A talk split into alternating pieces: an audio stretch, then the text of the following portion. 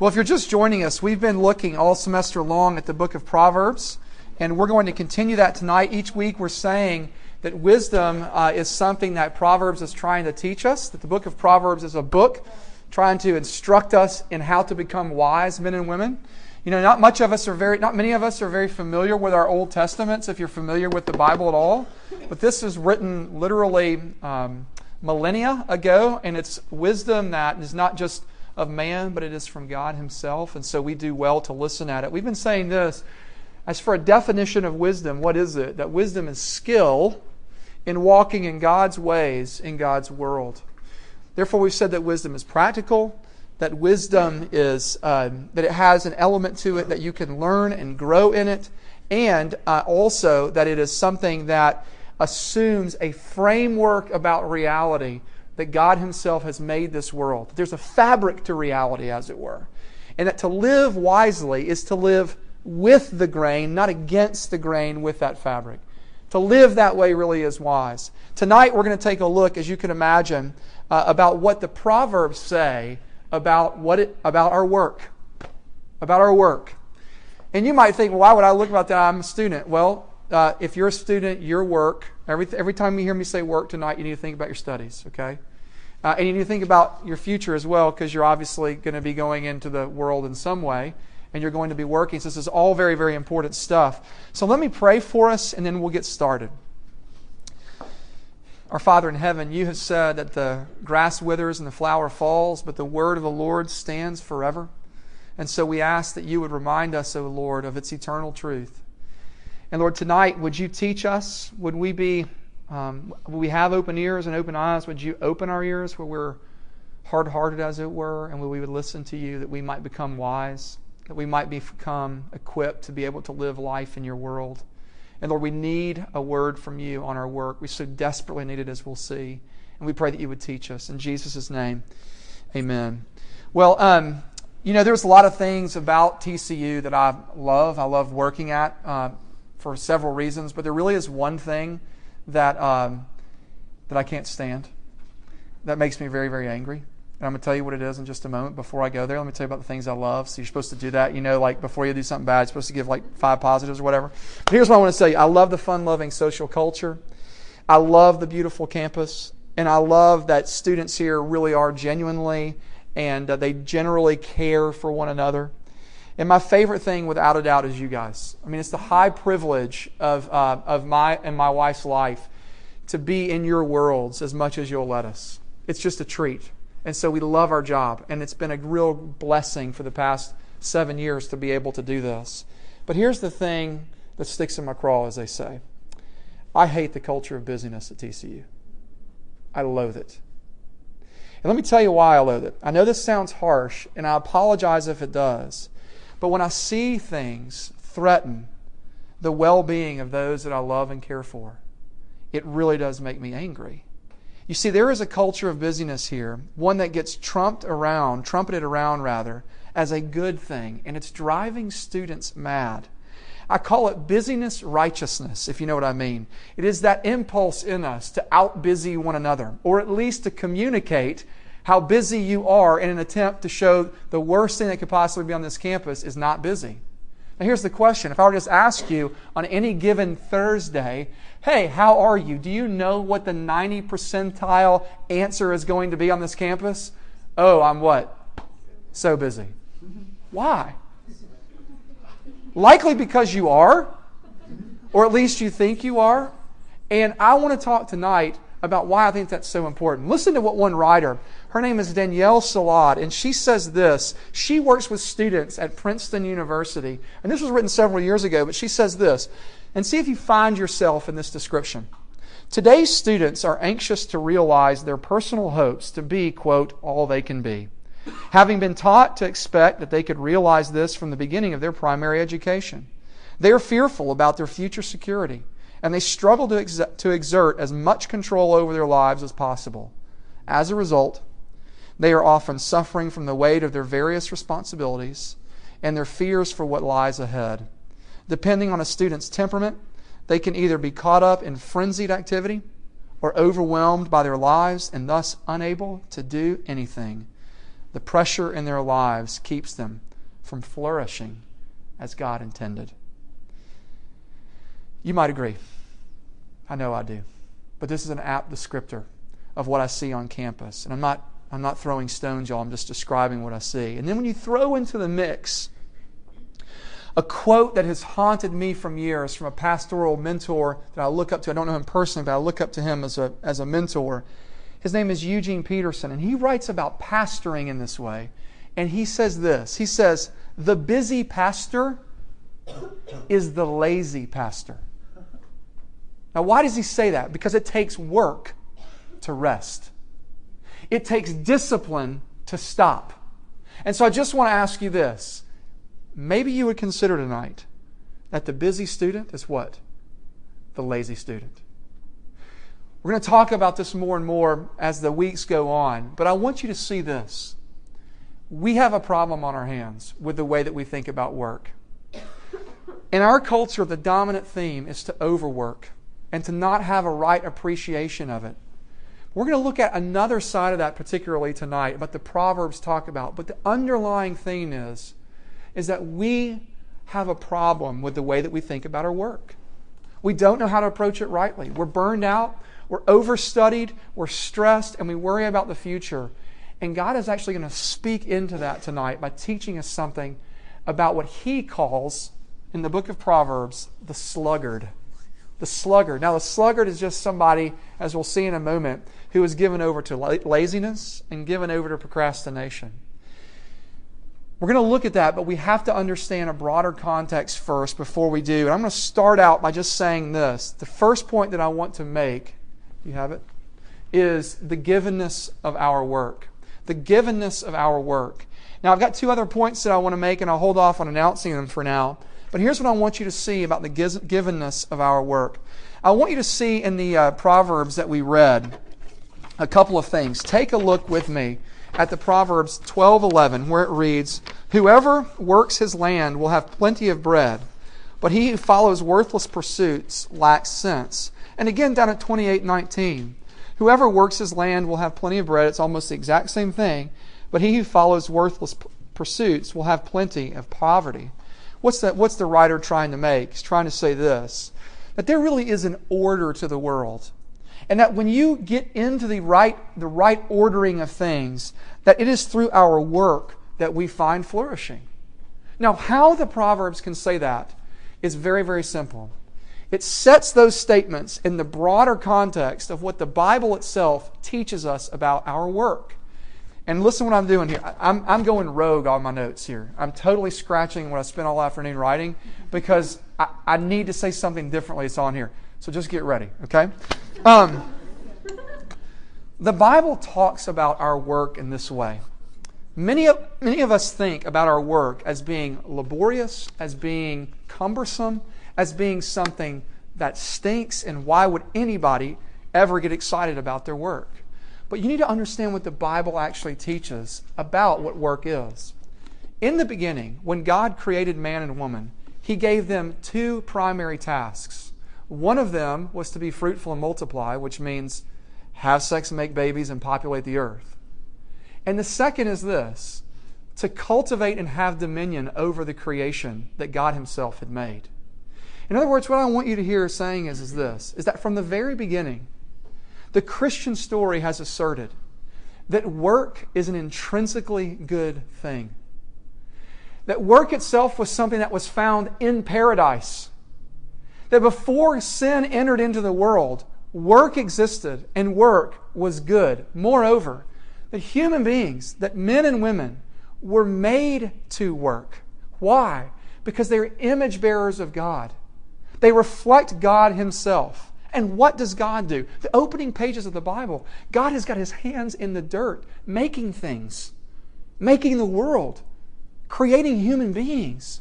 This is the story that the Bible asserts work is given as an incredibly beautiful and good thing.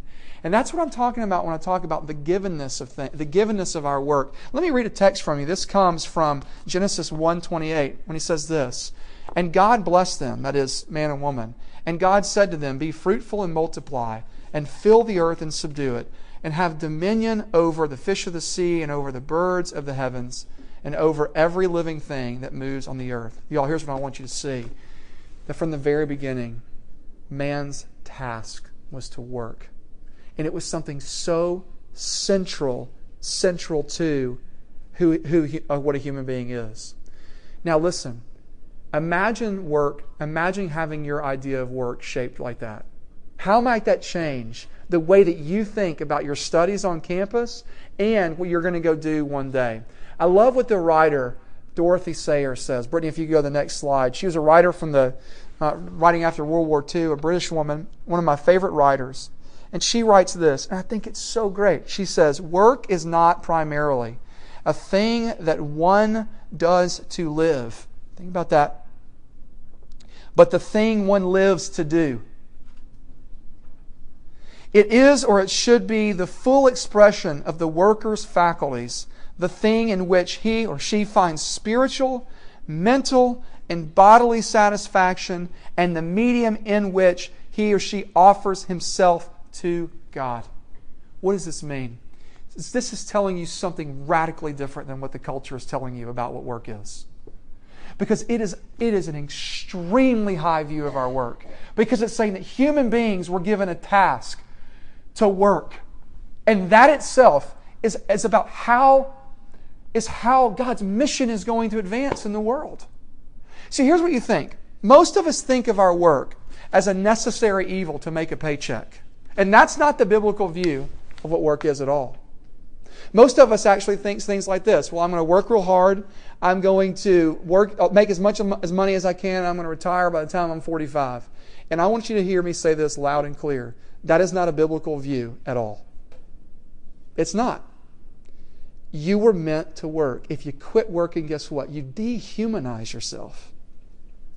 I know it's our culture to go retire. Retire is not in the Bible. How are you having your mind shaped?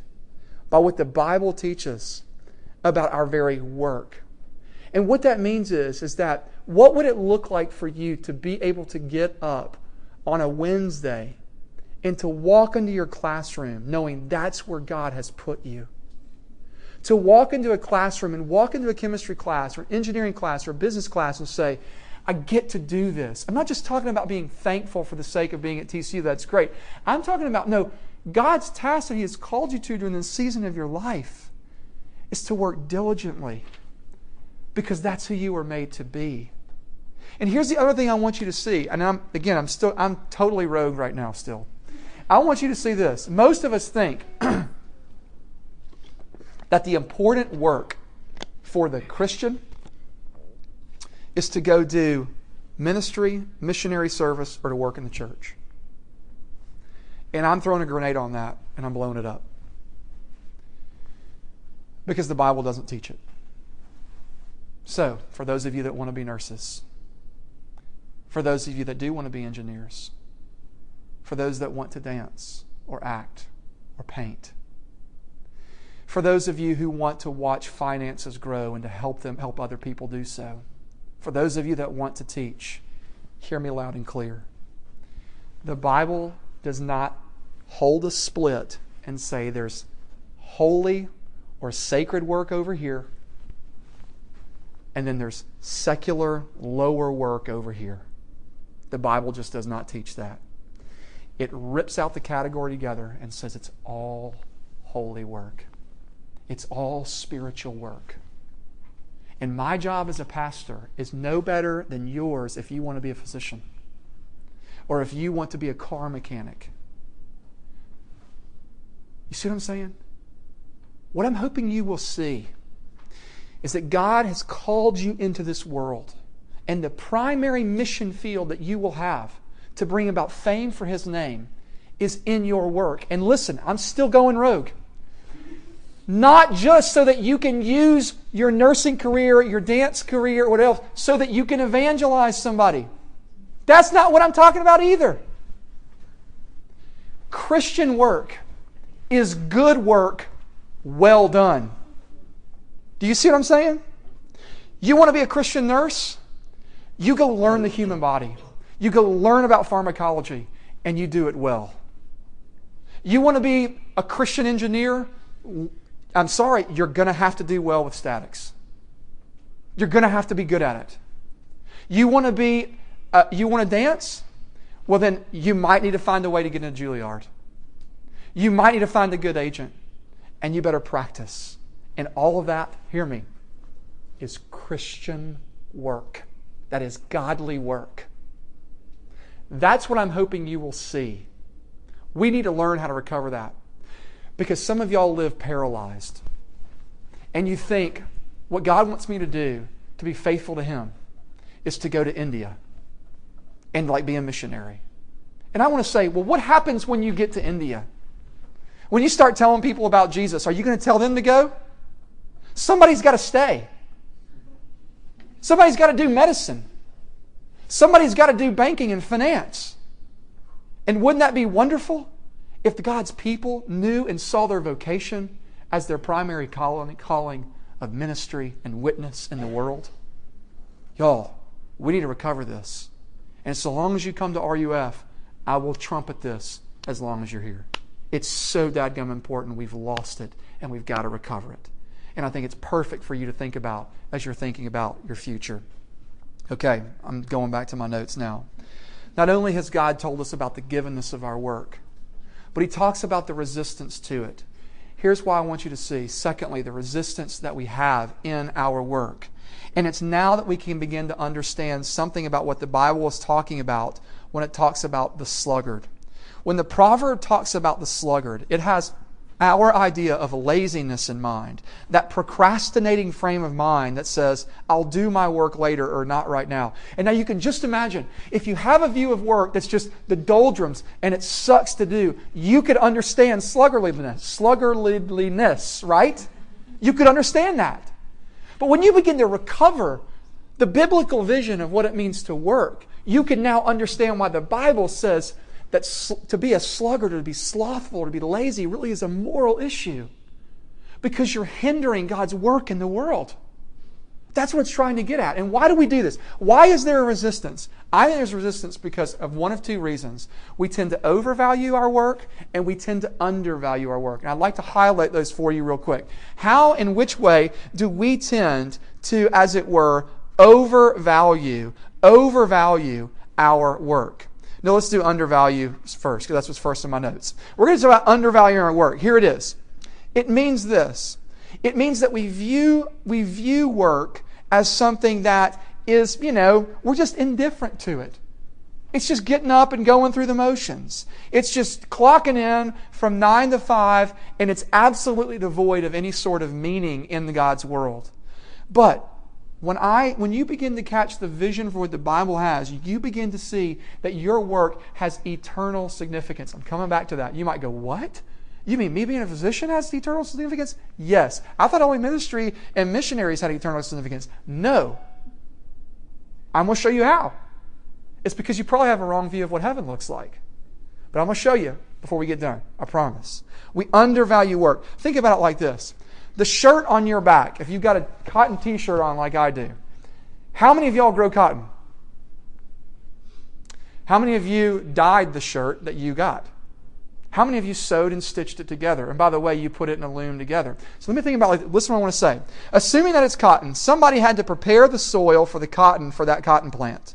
They had to plant it, they had to care for it as it grew, and then they had to harvest it. Then somebody else had to ship it, which by the way, somebody had to make the truck and all the parts to, the, to get the cotton to the factory. And I mean, I can't even get in this illustration even further before I hope you can see the amount of work that has gone on to get your shirt on your back. And all of that is because God loves to clothe you. And He has put people in this world and made them great at farming, and made them great at transportation and logistics and made them great at machinery and made them great at it. People like you for the common good. This is the vision the Bible gives us. We have a tendency to undervalue our work because we don't see how profoundly important it is and how it's a blessing to our neighbor. That's what, that's what I want you to see. Secondly, the other temptation. We have an, a temptation as well to what? Not just undervalue our work, but to overvalue it.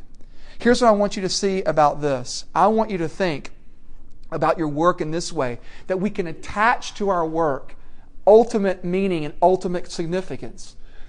This is my own two cents on it. We live in a world that has thrown the idea of something transcendent. By that I mean something big and outside of us. We've thrown that away. We don't like, we live in a world that does not like the idea of God at all. And yet our hearts still long for Him. And yet our hearts still crave for Him. And so we're still longing for something to attach that sense to. And most of us cling to our work to give us ultimate meaning in our life. And when you do that, you have overvalued work. You have put on your work your very identity, your very personhood, in a way that your work cannot sustain you. Here's what I mean by that. Think about your studies. Some of you know what I mean. When you get the paperback and it's got the big dog on it, big D, okay? And you go, and you go, uh, what? Why do I, why does my life feel like it's crumbling right now? Why? Because you've overvalued your work. Why do you get upset? Why do you stress about the chemistry test? Why are you anxious about it? It's because you overvalue your work. You're putting ultimate significance into it. And I'm telling you, no better time to start seeing that than when you're in your 20s and in college, because I'm telling you, it does not get easier once you get out of school. It just gets harder and harder and harder. And I would love for you to be men and women who go out in this world, because you know what happens when you begin to see that and you can get your meaning off of your work like that? You actually become a fantastic physician. You become a fantastic engineer because you quit using your work to give you ultimate meaning. Y'all, y'all tracking with me? You become an awesome actor when you quit saying that acting has to be my definition in life. I've talked to athletes time and time again. When they sort of have a come to Jesus meeting and see, I am not how I perform on the athletic field, that Jesus gives me my identity. Do you know what happens in their game most of the time? Their performance shoots up because they love the game again, because the game is not giving them their definition in life what I want you to see is, is the resistance that we have and how does all this relate to sluggardliness. If you are undervaluing your work or if you are overvaluing it, you will be prone to being indifferent, to not caring, to procrastinating, and to being lazy in your work. That's what it is. I told you we have a problem with our work. And I want you to see now how we can begin to find redemption in our work. We were meant to work not to get an identity, but because we already have one. And seeing that and that alone will lead us into what I hope you'll begin to see is the redemption of our work. So, where can we find redemption for our work? Well, the Proverbs tell us. Consider these first Proverbs that I wrote down here. I love them.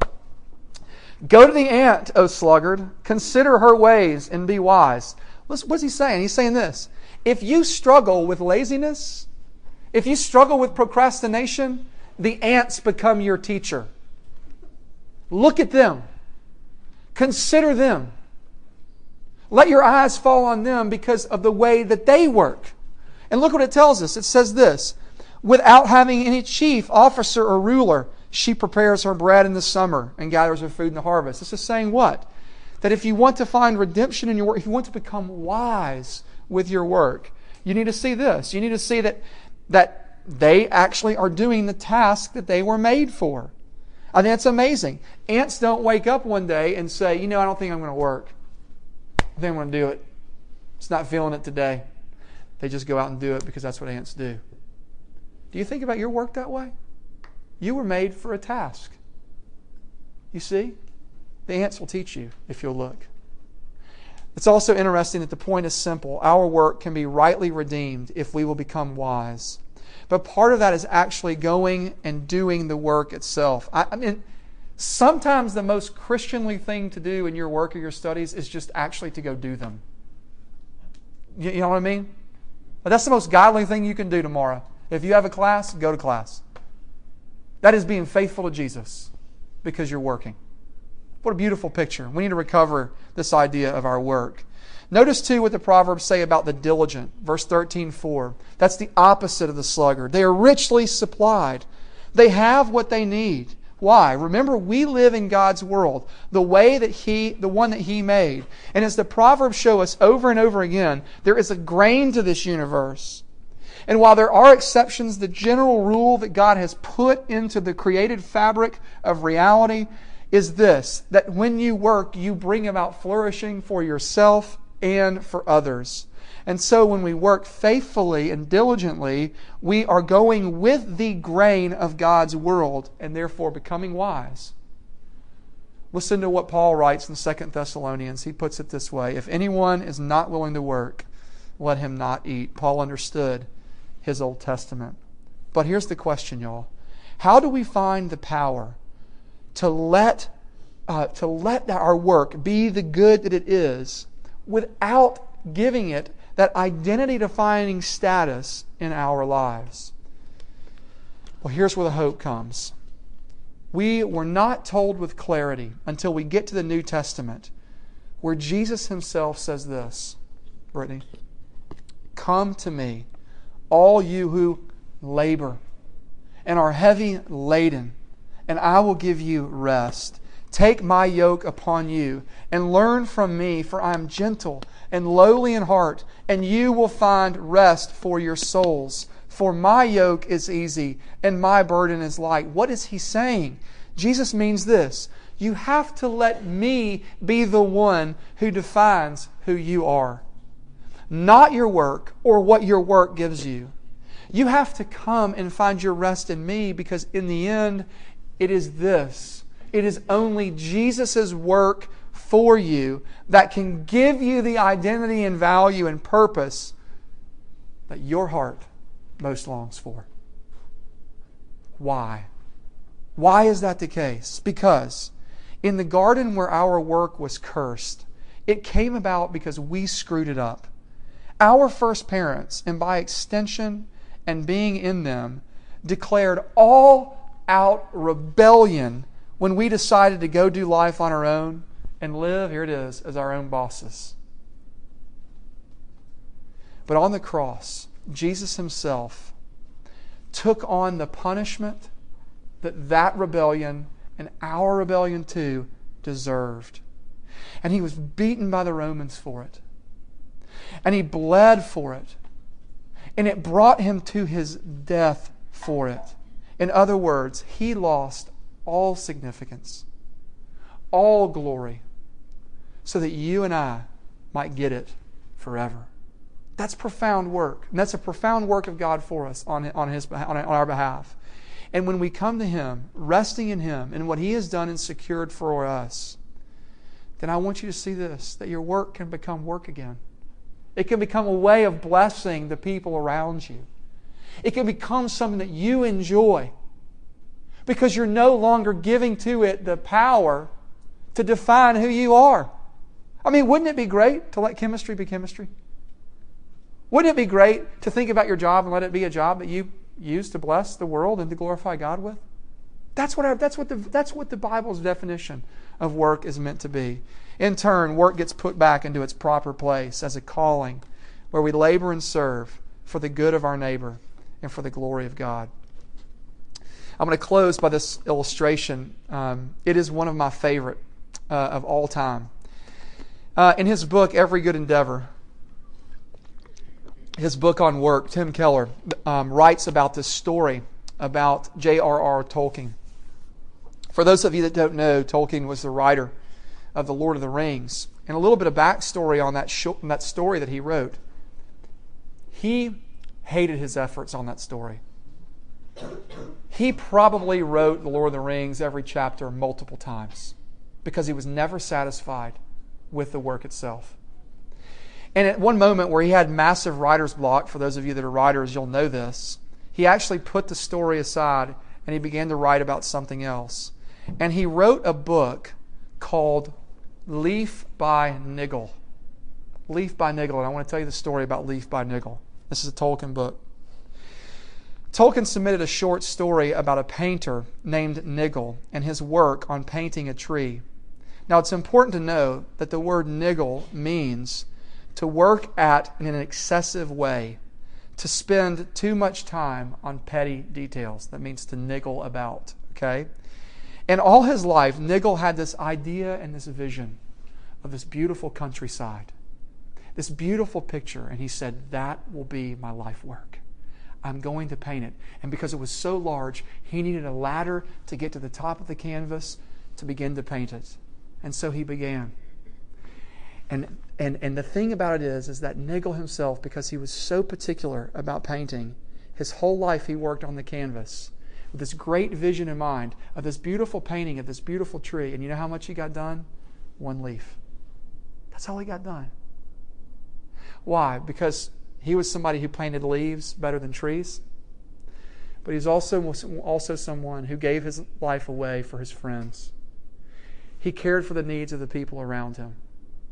Well, one day it happens that Nigel finds out, finds out that it's time for him to die and to move from one life to the next. And as he does, the people that take over where he was living see his canvas and they walk in and it's, it's big and bright, and all that's on the canvas is that one leaf. And so they take the painting and they put it into a museum, and a few people saw it there in that small little town.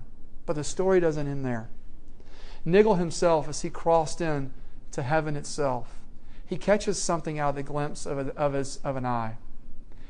And you know what it is? It's his tree. It's his tree.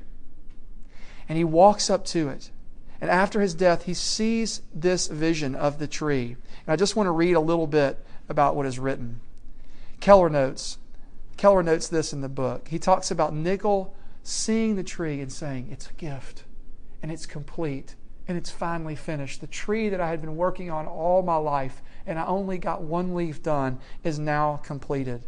And listen to what Keller writes Everyone wants to be successful rather than forgotten, and everyone wants to make a difference in life. But everyone will be forgotten, and all will come to nothing unless there is God. Friends, do you know that the gospel proclaims, In the Lord your labor is not in vain? And this applies not only to your ministry, but all of your work as well. And it is true of yours if you are in Christ. In short, your work will last for eternity, no matter how unfinished it is. God says this Jesus says this Behold, I am making all things new. He is renewing the cosmos. Heaven is not just floating off away in some cloud and plucking the strings on a harp for forever. It's not that. You know what you're going to do in heaven? You're going to work. You're going to bring about God's glory in heaven and the new earth when they join together. It's a very physical existence, and that's what you're going to do. And imagine whatever task or trade that you have without any sort of cursing, where the energy in equals the energy out where you finally get to paint the tree, whatever it is that you do. That's the Christian vision of your work. And it's beautiful. And how can we know that it'll happen? Because Jesus Himself, His work on the cross, will last forever too. He Himself was no sluggard, but remains our Savior, giving life and true meaning to our work. Amen. Let's pray. Our Father in heaven, we need a new vision for our work, more so than we know. And we pray that the Scriptures would inform and teach us about it. And Lord, would you help us to see that we can have hope because of what you have done for us and for the world at large. You didn't just come to save us, that that's what you did. You came to renew the cosmos. And we get to play a small part in that our work gets taken up into your redemptive work to make the world beautiful again. This is amazing. Help us to see it and help us to believe it. It's in your name that we pray. Amen.